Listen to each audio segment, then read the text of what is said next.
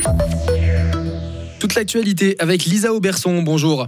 Bonjour à tous. Des ONG exigent une politique des droits humains plus forte en Suisse. Notre pays doit combler des lacunes qui persistent dans son système de protection des droits humains.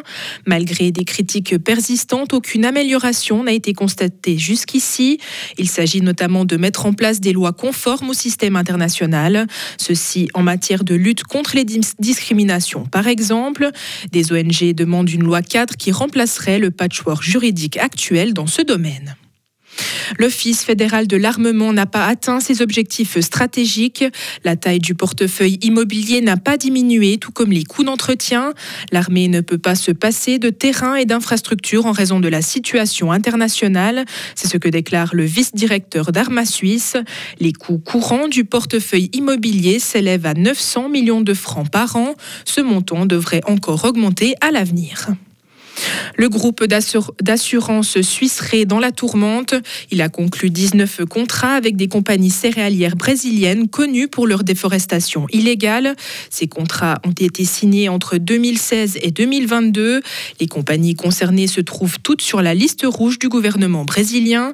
Le groupe a notamment conclu 17 contrats avec l'entreprise Manto Verde qui a été amendée par le gouvernement brésilien. Suisse affirme que les assurances en question ne sont plus en vigueur. Le risque de maladie cardiaque a augmenté chez les hommes de moins de 50 ans. Ils ont plus d'antécédents médicaux qui peuvent entraîner des maladies graves qu'avant.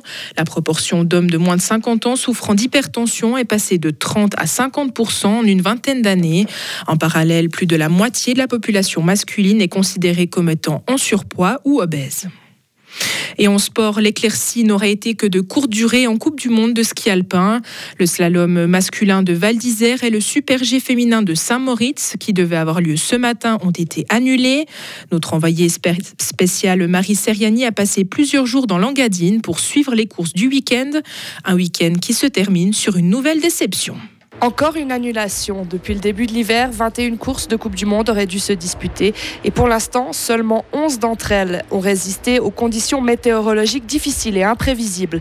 Les femmes ont eu plus de chance que les hommes. Elles ont participé à 9 épreuves alors qu'ils n'en ont eu que deux, un slalom à Gourgueul et un géant hier à Val d'Isère. Ce matin, la nouvelle de l'annulation du Super G de Saint-Moritz a été accueillie avec une certaine lassitude. Tout a été mis en œuvre pour que la course puisse avoir lieu. Le départ a d'abord été retardé à 11h30, mais à 8h54, la décision est tombée. Rentrez chez vous, la fête est finie. Reste maintenant à savoir si toutes ces épreuves trouveront une place dans un calendrier déjà chargé. Certaines d'entre elles ont déjà pu être reportées, mais il ne sera certainement pas possible de trouver une solution pour toutes ces courses annulées. Dans tous les cas, cette étrange saison de Coupe du Monde semble n'avoir jamais vraiment commencé. Les prochaines épreuves se disputeront cette semaine à Val Gardena pour les hommes et à Val d'Isère pour les femmes. Retrouvez toute l'info sur frappe et frappe.ch. La météo avec Mobilis. À la recherche d'un cadeau original, Mobilis, mobilier contemporain, mobilis.ch. Une météo très chaude pour ce dimanche avec des températures maximales de 6 degrés. C'est quand même vraiment élevé hein, pour un mois de décembre. Euh, maximum même de 11 si vous êtes en pleine, 8 en Valais.